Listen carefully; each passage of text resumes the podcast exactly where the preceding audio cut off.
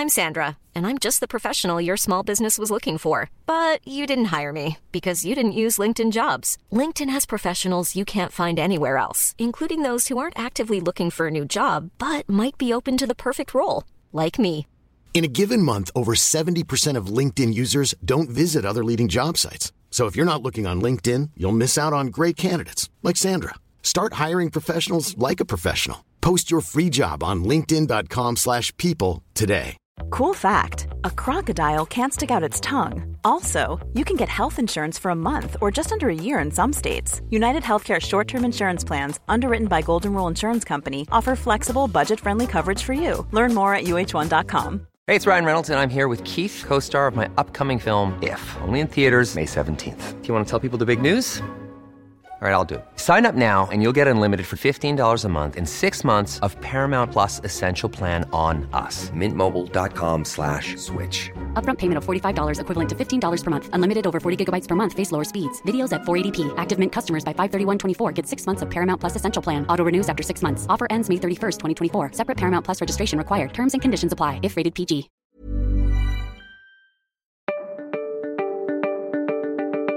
This is Jonathan Fields with this week's Good Life Project Roundtable. So that's a format where I have guests in residence, and we go around the table and we each throw out one topic and jam until we're, well, pretty much done jamming.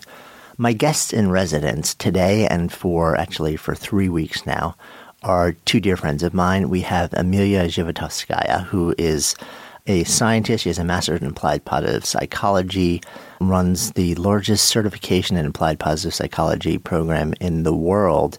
And it's just a stunningly brilliant mix of deep academic and scholarship and also a pretty soft metaphysical side. And she blends it in a way which just makes you think. Also joining as a guest in residence for today and for three weeks now is Bob Gower. Bob is a deep systems thinker with a strong background in philosophy and um, agile development for those in the uh, sort of technology world. He's worked with teams at the highest level in some of the largest organizations and also startup entrepreneurs. He also has a background in cults and in all sorts of worlds where um, people influence others to make decisions. And that comes out in a lot of really interesting ways in the conversations over the next couple of weeks. So, really excited to share these conversations with you. I'm Jonathan Fields. This is Good Life Project. Hello, people of Earth. Hello. Hanging out today for a round table with my guests in residence, Bob Gower and Amelia Zhivotovskaya. Whoop whoop. Was that good? It was amazing, I keep Jonathan. practicing. It was amazing. We've only known each other for like a dozen years. It was perfection. My goal is before I die, I want to know how to like totally pronounce your name. So wait, actually say it for real. Like if you were like pronouncing it to like somebody from Ukraine. Hmm. Zhivotovskaya. Oh, I like that better actually. Yeah. That's pretty cool. Cool. Not even going to attempt it. My goal eventually to be like Madonna. Just it's Amelia. It's Amelia. Yeah. Drop the last name altogether. One day. Well, you have the Amelia.com. I already, do. Right. So I do. so we're hanging out. This is a round table format, which means we rock and roll. We go around the table and we each throw out a topic and we jam on it until it's unjammed or completely overjammed, whichever ends up happening first. Bob, Yes. would you like to start? With, with a topic. Yeah. So, yeah, I would. Uh, I've been thinking a lot about anger recently, and uh, I've been watching the the election cycle, and it occurs to me that the two dominant figures in the election cycle right now are angry white men. We may or may not agree with Donald Trump or Bernie Sanders, but they're both like their public display is kind of angry. There, and it seems to me that there's an undercurrent of anger in the culture that they're giving some kind of voice to. And it gets me thinking about uh, having seen Brene Brown and Jon Ronson, who wrote the psychopath test, and so you've been publicly shamed. Hmm. And they were talking about how shame has no place in true transformation. And I think there's a real close connection between being angry at somebody and wanting to shame them. So my question or my topic really is is anger constructive potentially? And if so, how? Like what makes constructive anger different from non-constructive anger? Hmm. So, Amelia, our resident master's in applied positive psychology slash pursuing PhD in mind body science, what do you think of that? I think that all emotions are beautiful and they are what make us human. And the problem with the emotion comes when we don't know how to work with it. And it's, I think it's so interesting the use of anger and how, how is it used. So when it's a personal experience, you can't, it's human to experience anger when you believe that your right is being violated or someone is harming you or someone that you care about or something that you care about. And uh, love my friend Deb Giffen's statement that anger plus love equals determination. So if you think of the emotion as just neutral, like anger is just anger, it's a, it's a physical, physiological response of protection. It strikes up the sympathetic nervous system, releases cortisol and adrenaline through our body. It's meant to activate, meant to do something through that experience. But it's a matter of how do you work with it or what do you do with it. So you can use that sensation that you get and use it to be determined towards something, towards a change that you want to see happen in the world. Um, many people don't know how to work with their experience of anger. Even just the experience of stress. Stress releases chemicals into your body, and the best way to use that chemical is to actually complete the stress cycle. So you get these chemicals released in your body. We were supposed to move them out of our body. They weren't meant to just hang out and just sit mm-hmm. there for a long period of time. So I think that anger is all about what do you do with it? Same thing with any emotion. If you get stuck in sadness, it becomes depression. You get stuck in worry, it becomes anxiety. And what I about think getting stuck in a positive emotion like joy? Does that also have a downside? I think it does. I think you get stuck in joy. You are really, really afraid that maybe someone will take the joy away. Or it's like nobody move, nobody breathe, nobody like do anything different because my joy level might change. From a positive psychology perspective, mental health is about movement and digestion and how well can you dance between those polarities. And I think that people maybe these politicians are using anger to show how determined they are and they think that they can pull people to rally with them but we know that the negative is more attention getting than the positive and Thus the news cycle. Mm-hmm. I mean, like if we didn't have that bias, then it'd be interesting if, if somehow, you know, so we know that we have a negativity bias and we go towards things that are negative. It'd be fascinating. Like if we were somehow wired so that we had a positivity bias, you know, the, the nature of all mainstream media would be that it would be positively slanted because that's where the attention would go. And then that's where the advertising dollars would go, you know, but the fact that it's not, it's not a reflection of the media. It's a reflection of like the innate human bias towards negativity. So it's, it's almost like in a weird way, we're slamming the media for giving us sort of like the thing that we most, you know, are drawn toward, like the, for giving us the light that we're most drawn towards. Not that it's a good thing that we're drawn towards it, but I mean, it's really interesting to when, like the way you describe emotions, Amelia. And I kind of think of them, whether it's anger, whether it's joy, whether like whatever it is, as like everything has some energy and not like a metaphysical type of energy, but like there's like an energy behind stuff.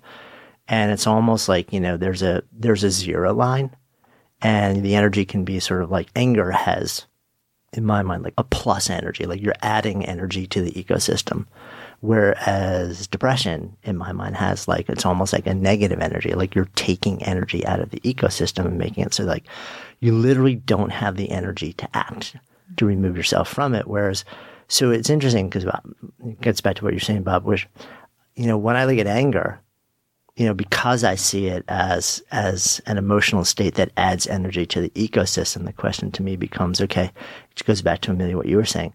Not so much is it a good or a bad thing, but it's it's an an emotional experience that adds energy to the the ecosystem. And so the question is like, can we then like how do we figure out how to take that energy and actually harness it for constructive action rather than destructive action? What I think we're seeing a lot is that like people are pouring massive amounts of, of anger, you know, like energy into the ecosystem right now. And a lot of it's being harnessed for destruction rather Yeah. than positive. Yeah. I was thinking about if so if we had a if we were a species that was positively biased, we probably wouldn't. There's a huge evolutionary cost to that, right? Yeah, we'd probably be dead. Yeah, we probably we'd probably be extinct, right? Yeah, yeah. sad to say, but yeah. That poisonous thing. Maybe it's not poisonous. It's probably not poisonous. We'll just eat it. Yeah. Right. Yeah. That's why I think it's about recognizing that the permission to be human is all of the life experiences, all the emotions that we have, just knowing how to use it. I'm actually curious, John, what do you do when you're angry? What's your way of working with anger? oh, I don't get angry. I don't do angry. You don't do angry ever. No one has ever violated a right of yours. Never. I'm just good with all of humanity. Um, you know, I I don't have a clear answer to that, but what I do know is that um, well, I know what I I know what works for me, but I don't doesn't mean I do it. um, you know, I know that movement that if I get at, outside is a reset for me. If I go into nature, it's a huge reset for me. If I go and move my body, it's a huge reset for me. So it's like taking that, I think, but for different reasons. I think nature almost dissipates the um, the energy of the anger, whereas exercise actually utilizes it. it like it, it's an alchemy where it transforms the energy into movement. Interesting. So I think it, but I think both of them bring me back to like that zero state, or I'll do them until I'm back there. And I think also just a, a precursor to that is a persistent stilling practice. I think also it stops me from going there in the first place or going so deeply there in the first place. So the need for a reset isn't as strong. What about you? So um, I use my body to guide me, and so even just talking about anger, I can actually feel this intensity, kind of like boiling, like building up in my throat energy. And they actually did an interesting study on emotions, and I love what you were talking about adding energy versus taking away. They they had these uh, body maps on a computer screen, and people had a mouse, and they were asked to think about an emotion and click on the body where they felt they would either getting the emotion added or taken away. And depression and they they used a color gradient from blue being taking away energy like emptiness and then red being really dark and adding. And so with depression it was a lot of blue energy kind of like down and in the center and, and outward whereas anger was like orange and red and it was more in like the upper chest and throat area and in people's hands which i thought was interesting. Um, what do, how do I deal with it? I feel like I have to get the energy out. And so I will frequently write letters to the person or to the thing. And like I, my, I just, I need to get in front of a keyboard and type as fast as I can. And I need to literally alchemize the energy. And oftentimes because it does get in my throat, I have to make sound. So I find myself like either doing like lion's breath, like, which I'm really glad you guys are far away from the table that I didn't just like expose you to that or or literally like screaming. Um, I have to make sound to to let it out because otherwise I can literally feel it just just I don't want to say eat away at me because it doesn't, but it, it it I just can't I not as focused and still and then I can do the still practice afterwards, but I just I need to move it out of my body. And I find that typing on a keyboard, just make sure there's no that you don't put the email address. In, Yeah, yeah. in, I think we, I think we in the all learned that recipient. lesson Um, you know, or just like blank Word document and just get it out of my mind really helps me. That's I, I love it. It's funny when you were saying that. It, it reminded me of years ago. One of the first retreats we ever ran was at this um, center, like a couple hours outside of New York City. And when we were looking at the place, we noticed that it was this older structure, but some of the windows seemed to be like really new and double reinforced. The guy was telling us that they had a large regular group that would go there and hold this retreat every year. And a big part of what would go on is they would like sometimes for hours, they would just have these like, you know, like they would wail and have these primal screams and they had to actually install, you know, like special um, sound insulated windows because their neighbors, like up the mountain, it was so loud where like they got all these complaints and the police would come. but there's, I guess there, there's a whole school of, of like therapeutic thought that says like this is incredibly, it, it works. But it doesn't I feel like I learned from you, Amelia, that also that you can um, kind of normalize that for yourself. Like, so if you're like acting out, like the, the, the idea of catharsis may not be as cathartic as we think it is, right? The idea of just letting it out, that we actually uh, acc- accustomize ourselves to getting angry. Yeah. I think the big difference is um, experiencing anger and expressing anger are two very different things.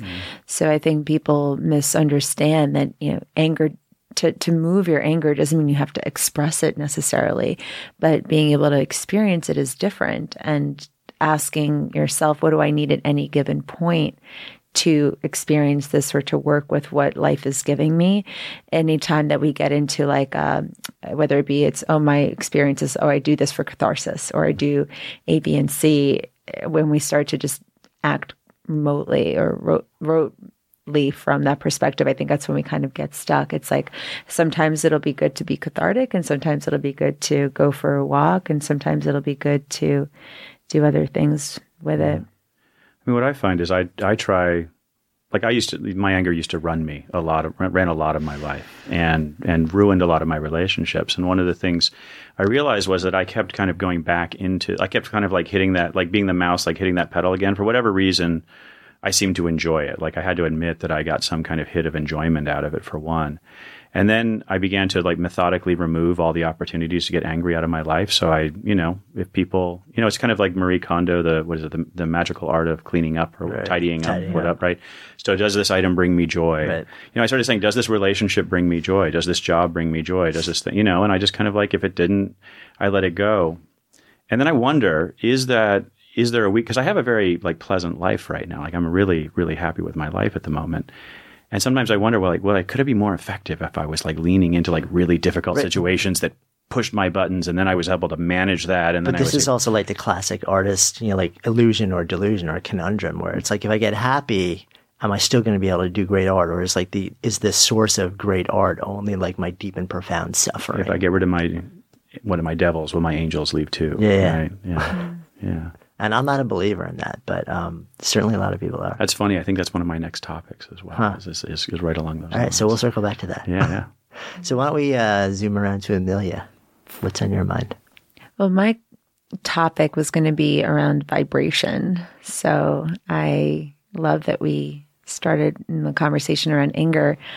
Um, the way I've been experiencing or experimenting lately is thinking a lot about energy medicine, thinking a lot about vibration and some of the things that we science is starting to help us understand better like even your your statement around being in nature there's uh, this idea that everything that lives pulsates and vibrates, and nature has a frequency. The sound that we're making right now has a frequency, and how how do we understand energy and vibration, and how do we harness energy and vibration? And so I've been thinking about energy medicine as modalities. I've been thinking about the research that shows that nature vibrates at the same healing frequency that your physical therapist might use in a vibration wand if you've That's a, torn is it the Schumann resonance? thing? something like that. Yeah, Right, the Schumann vibration, and so it's like, wow, that's interesting, and we can. That's one maybe one of the reasons why it feels so healing to be in nature. And I've been thinking about that combined with um, Kim Cameron's work on positive energizers in the workforce, like actually measuring who are the people that add, are net positive, they add energy to the ecosystem, versus the energy vampires who are net net negative. negative and I don't know any of those. never. worked Well, you you you b- I've blocked them all out. You've eliminated them entirely. And even if you knew um, them, you wouldn't be angry about it. exactly. exactly. So I've just been thinking about how do we harness energy and vibration and all the different spectrums of vibration that that we can produce as human beings and that we can also be antennas for as human beings. Like how do we work vibration? So, uh, well, for the for the woo woo listener and for the un woo woo listener, um, take me there because it's funny. So I know that we've known each other for a long time now, and I know you're this kind of astonishing and inexplicable blend of like deep, you know, academic scholar, um, at the same time completely and utterly open to the unexplainable. Um, so when you talk about vibration, what do you actually mean? I mean the I I I- I mean vibrations of different energy waves. So we've got light vibration, we've got sound vibration, we've got just this idea that everything that lives vibrates, everything that lives pulsates in some way. We've got vibrations in our heartbeat. Your heart is producing a magnetic energetic wave that is emitting from your body and it goes out into the world. And at the same time we've got microwaves and we've got telephone vibrational waves. So i guess i was too vague in saying what do i mean in harnessing vibration i think what i'm thinking of is how do we work our own energy? And so what when we're looking at our own vibration we're looking at thought vibrations like every thought that you have is is firing at a particular resonant frequency and which so, is measurable outside the body. Yeah. Yeah. Yeah yeah exactly. which, which would surprise a lot of people yeah, yeah. So yeah. the ones that i spend a lot of time like dabbling and playing with is different EEG frequency of like brain waves. I spend a lot of time playing around with heart rate variability as a as another body wave, and um, and then I laugh because I, I mean, thank you for the acknowledgement of my ridiculous woo woo ness with my desire for all things measurable because and then at the end of the day what i really rely on is like we i that we as human beings are little antennas. Like i don't need an instrument to tell me how i feel when i'm with someone that really energizes me and i can feel this dread of like i just don't want to be in a room with this person. Oh my gosh. Um, and so so knowing this like how do we how do we become more masterful of our own energy and also working energy? And and even even the energy of our room and our workspaces how do we how do we work it so that we feel really like we're thriving? If you we all have that experience with too much stuff like that is very loud energy around us versus we're quieting space and that creates a certain energy whether it be light or sound that we're picking up on. Mm. what are you thinking about well, first I was thinking about it's nice to be in this room with you guys. And so I was thinking about, I heard Ian McKellen, the actor, speak a little while ago, and he talked about the difference between being on stage to being and, and working without amplification. And the primary difference is that it actually creates a vibration. I'm creating a, a vibration of, of, the air right now, which is then hitting your eardrum, which is then entering your body. Mm-hmm. And so it's a much more intimate experience than, say, the people, the listeners on you know, in their car or whatever, listening to this podcast now, mm. who are hearing recorded, who are hearing, a, who are having a fundamentally different experience of us as people, and that gets me thinking. I work a lot with distributed teams. The the teams that I work with, the building technology, we're you know we're in ten countries on five continents right now. You know, and there are only fifty of us. Like it's a small team, but we're very very distributed. And we all got together in Costa Rica back in January. It was the first time that this team had come together after many of them working together for eight years or nine years. The team, the country, the company has been around. And I think getting to have that sort of physical experience of somebody is largely about that vibration in some way. And it fundamentally alters the remote experience that you have from the person, even being together with them briefly for a little while. Now, when I see somebody on Slack or on email or on GitHub or some, you know, one of these, you know, sort of digital mediums that we use, I have a really, really different experience with that person. I think it's because I've been in that, in their vibrational presence, I guess. Mm. Yeah, I mean, it's interesting because there's the thing that I key in on, on, in on with that is um, our awareness. You know that if all of these things we emit, you know, a wide variety of actual measurable electromagnetic frequencies and waves outside of our body that, that are perceived by other people within a certain range from us. Um, so like you, I guess the assumption is that that would be A, perceivable and B, it would in some way affect you. You know, even if it's something you couldn't see. So Bob Bob talks and we hear him. So we know he's talking right? But Amelia thinks of somebody dear to her who's in pain for a moment and something inside of her changes and her heart flutters or tenses or speeds or races. And that sends something out. But, but, you know, I can't see what's in her mind, yeah. but can I like sense that something just shifted because something changed in her heart, which somehow mm-hmm radiated out into the space. And I, yeah. I don't know the answer to that, but you know, so, so part of my question is, can we actually perceive that as human beings? Yeah. We can measure it with super sensitive devices, but are we actually as sensitive as those devices as individuals? Yeah. Or do we have to focus our attention? So I know when I'm sitting in a coaching session with a client who has my undivided attention, I'll notice really subtle shifts mm. of their emotions, which I recognize I'm perceiving through body language, through tone of voice, and then things that literally are just energetic. I feel in my body what they might be feeling, and and and can we do we need to be attending to it in order to perceive it? So if you're listening to Bob and my mind wanders and I think of uh, someone else who I might be feeling sad about, but you're not attending to my emotion or you're not focusing on me, would you be feeling it anyway? You know, was, Yeah.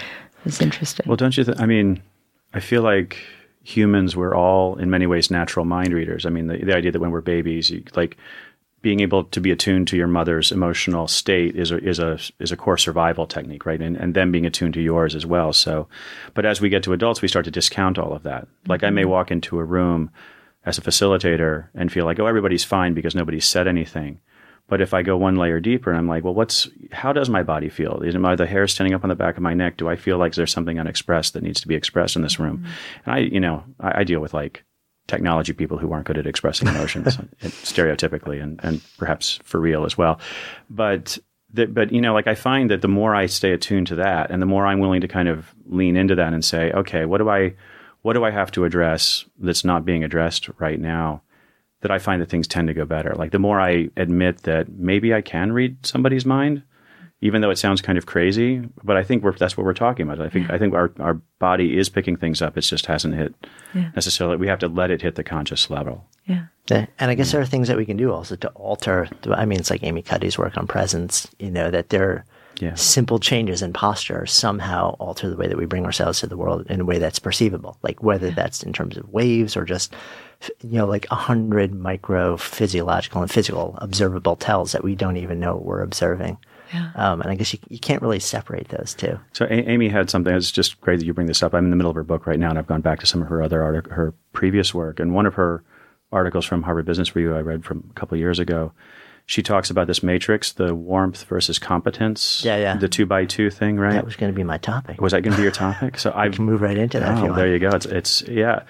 I, I actually just I gave a talk to a bunch of technology people last week, and I finished with this because I was because we were talking about building up teams that move that move faster, essentially. And I was like, we have to have trust and respect. And as technology people, we always lead with competence.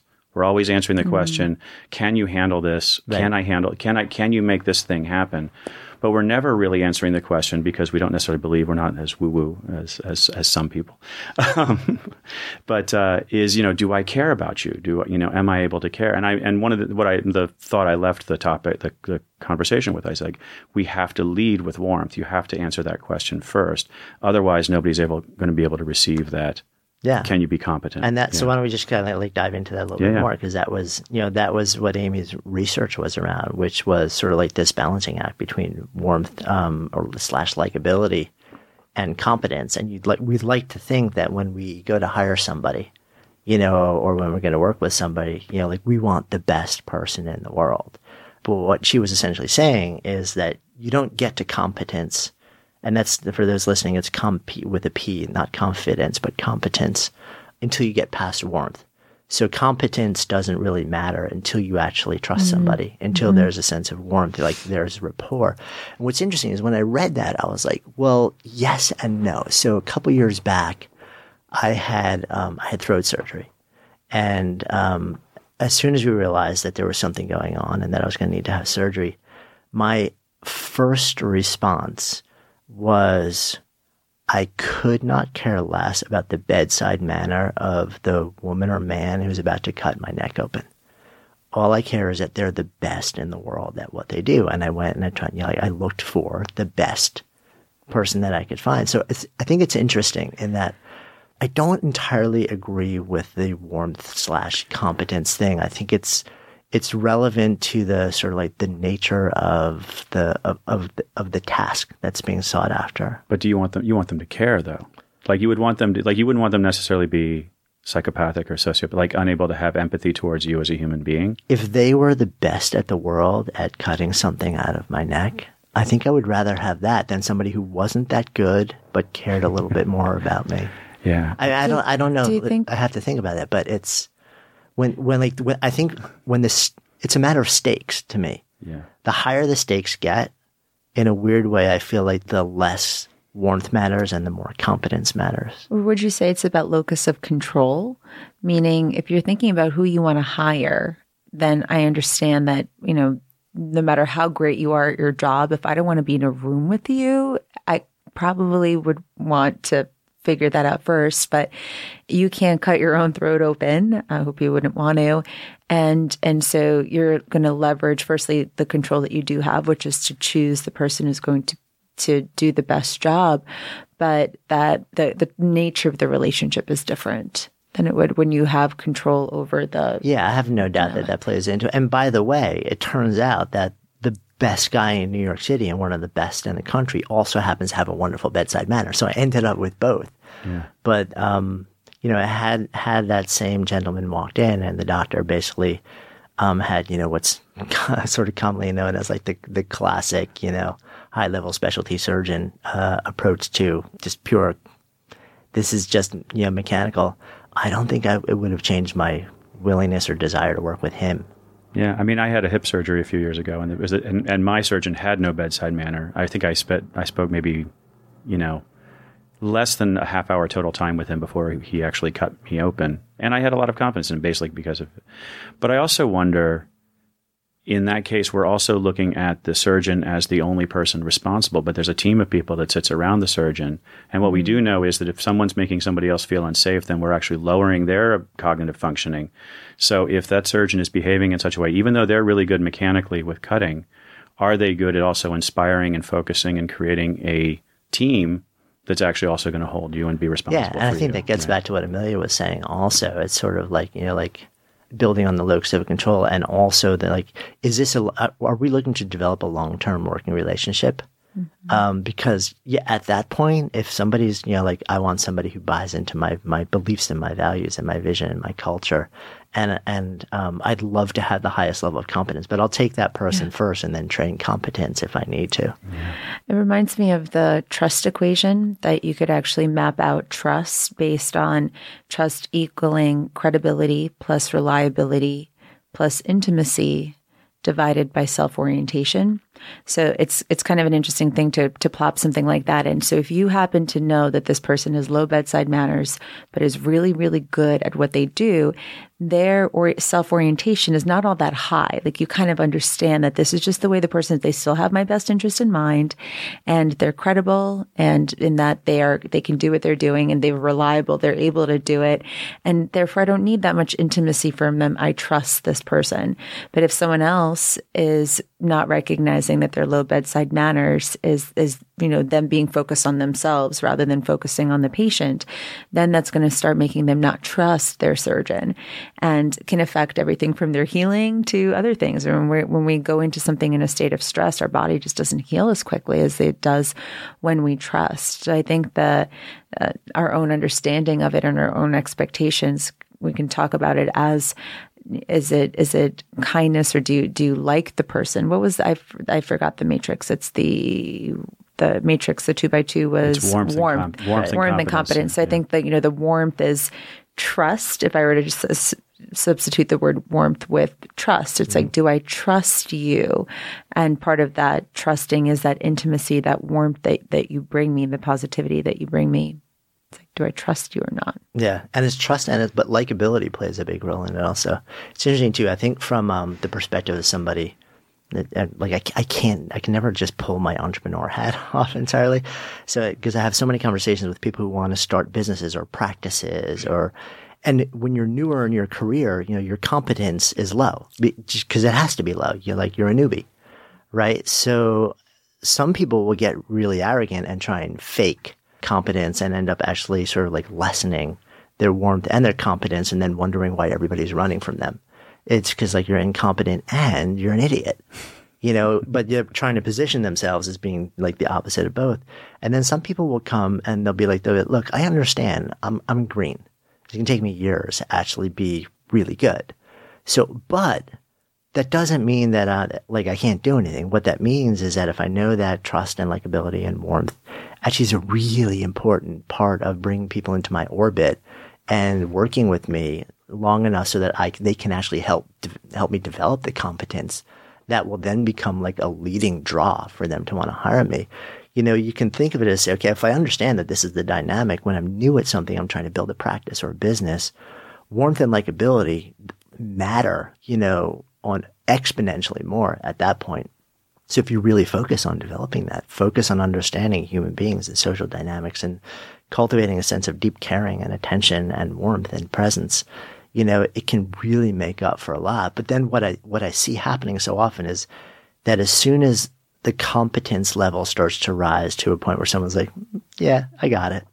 They start to realize that that's a, a big enough draw that they pull back and they don't really want to do the work on the warmth side anymore. Um, and then things change and they wonder why. I don't know if either of you guys have experienced I don't know. I feel like the older I get, the more I realize like everything seems to happen in subtext, which I think is kind Yeah. of what you're talking about. Like anything that matters to me, like that really matters to me. And even, I mean, even my earning potential, like all happens in the subtext of the of the conversation. And I think I always was in my early younger days and earlier in my career, I always thought, well, no one again, like the same thing. No one has said anything, therefore it's not a problem. I tried that in relationships as well. That didn't that didn't work out work out so great. And now I realize like like I pay so much more attention to I, I guess it's vibrations. I don't know, but it's like how do I feel in this person's presence? How does this person feel to me? When I think about my wife, I'm like, do I, ha- you know, like how does how does she feel today? Do I does she feel like she needs anything, even if she not if, if she's not asking for it?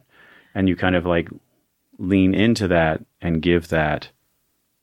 I don't know. Yeah. You, Might might be one of the reasons though why you're so happy in your life right now is because of that other centeredness that you bring into the world of of not just you know the ultimate depression is a me centered universe, but being other centered and attuned to the world around you, present and mindful of other people, shifts how we feel. Like to hear what you're saying, Jonathan, that once some of these people you've seen in the business world start to become competent, they start to lose that other bit- the other bit, the the kindness. That confuses the heck out of me because then I was like, "What are you doing in the first place?" I I mean, I think that if someone pursues something that they want to do, and as they become really good at it, they they lose that sense of kindness. They're possibly just not being mindful or self aware enough to watch it impact them in the first place, or why are they doing it? So I, I this is something I, I wonder about a lot, and I don't I don't actually think it's that. Here's what I think. I think we've talked about this a little bit, and I'm still working on my theory behind this.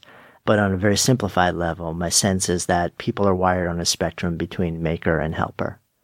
And you know, like the thing that sparks you is somewhere along that spectrum. And if you're wired on the spectrum more towards the maker side, then being of service to others is nice. It lets you build something, it lets you create value, and it lets you actually turn that into a living, but it's not what you wake up for. It never has been, it probably never will be. What wakes you up in the morning is what Richard Feynman famously said the kick of figuring the thing out. Mm-hmm. You know, so you you learn how to play the role of the helper and you step into cultivating the practices that let you become pretty good at it. But it's it's not really your nature. Hmm. And at the moment that you realize that you don't have to exert energy to continue doing that, you start to pull back and go into the cave. You see this with a lot of artists and craftspeople too, who like go out and like do all the work to build their career. And the moment they can go back into the cave, they do. Uh-huh. Do you I don't see know if the that's valid opposite or not, but- do you see the opposite with the helpers, the helpers that have to figure out a way to make something from their desire to help? Yeah, I do actually. Same dynamic. Yeah, just They couldn't care less about the actual thing. They just want to serve. Mm-hmm. Um, so they, but they force themselves to care about the thing because they know they can't serve effectively without it. Without making. It's really interesting. It's something. I've been playing with. And so the the ser- and so the service people are focused on the person that they're serving rather Yeah. than on the thing that that person's making. They're Yeah. focused on the relationship rather than the outcome. Yeah. And your classic tech entrepreneur is a maker, Yeah. you know, whereas your classic private practice professional is a server or a helper, Mm. Or at least more more on that spectrum very often. Is there going to be a Fields typology index There, coming? there actually is something in the works, Yeah, no which doubt. deconstructs it on a lot more levels. But yeah, I've been working with this for a while now because uh, I've seen the the dynamic so many times Wow. now and tried to reverse engineer it. That Yeah. um, I think there's something deeper going on. It makes me kind of chuckle inside because I'm reminded of how we see the world not as it is, but as we are. So, as someone who's a helper Mm-hmm. Yeah. that makes things because I love to help, I'm like, how could every anyone ever stop wanting to help? You know, once something is made, like I can't even wrap my brain around it. But it makes so much sense that somebody would have it in the joys in the creation process for Yeah. some. Because and I've I've bumped into this with something entrepreneurs when we teach them step one is figure out like who's the persona, who are you serving? Because as as a marketer and a language creator, everything gets so much easier when you can identify that person and the maker can't. Because they just don't care. Yeah. So you have to teach them how to identify that person so that they can understand how to then create a conversation with them and how to care about them, but it doesn't come naturally. Well, I think I just figured out where I sit on your on your spectrum based on. Yeah, I mean, because I, I mean, I've organized my life as a maker right now. You know, like I, I've, you know, I my whole day is the reason we're doing this. I said the afternoon would be better for me is because the mornings are maker time for me mm. almost exclusively now, and I have to train myself to actually make things that people you know, like think about this is for this person rather than this is just an interesting knot that I'm trying to untangle or explain for myself. Yeah. So why don't we come full circle here, wrapping up part one of our roundtable with our guests in residence, Bob Gower and Emiliya Zhivotovskaya. Said not the Ukrainian way, but close enough. You can find these guys. Where can they find you, Emiliya? Uh, you can find me at emiliya.com, E M I L I Y A.com. And Bob? bobgower.com, B O B G O W E R. Awesome. And these guys are our guests in residence for a couple more weeks. So we will be back with another conversation next week.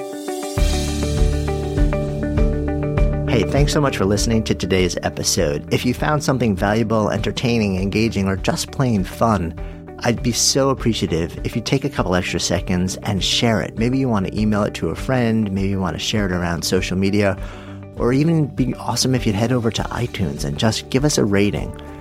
Every little bit helps get the word out and it helps more people get in touch with the message. I'm Jonathan Fields, signing off for Good Life Project.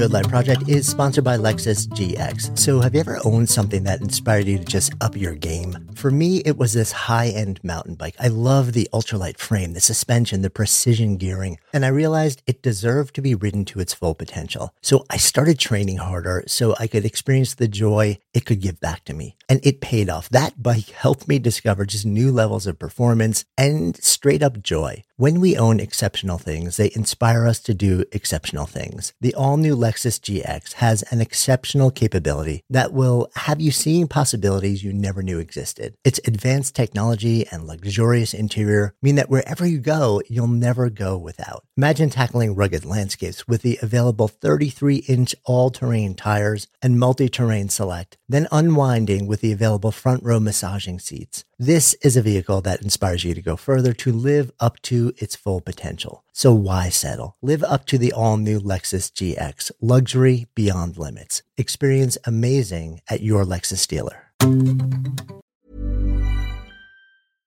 Imagine the softest sheets you've ever felt. Now imagine them getting even softer over time. That's what you'll feel with Boll and Branch's organic cotton sheets. In a recent customer survey, 96% replied that Boll and Branch sheets get softer with every wash. Start getting your best night's sleep in these sheets that get softer and softer for years to come. Try their sheets with a 30-night guarantee. Plus, get 15% off your first order at bollandbranch.com. Code BUTTERY. Exclusions apply. See site for details.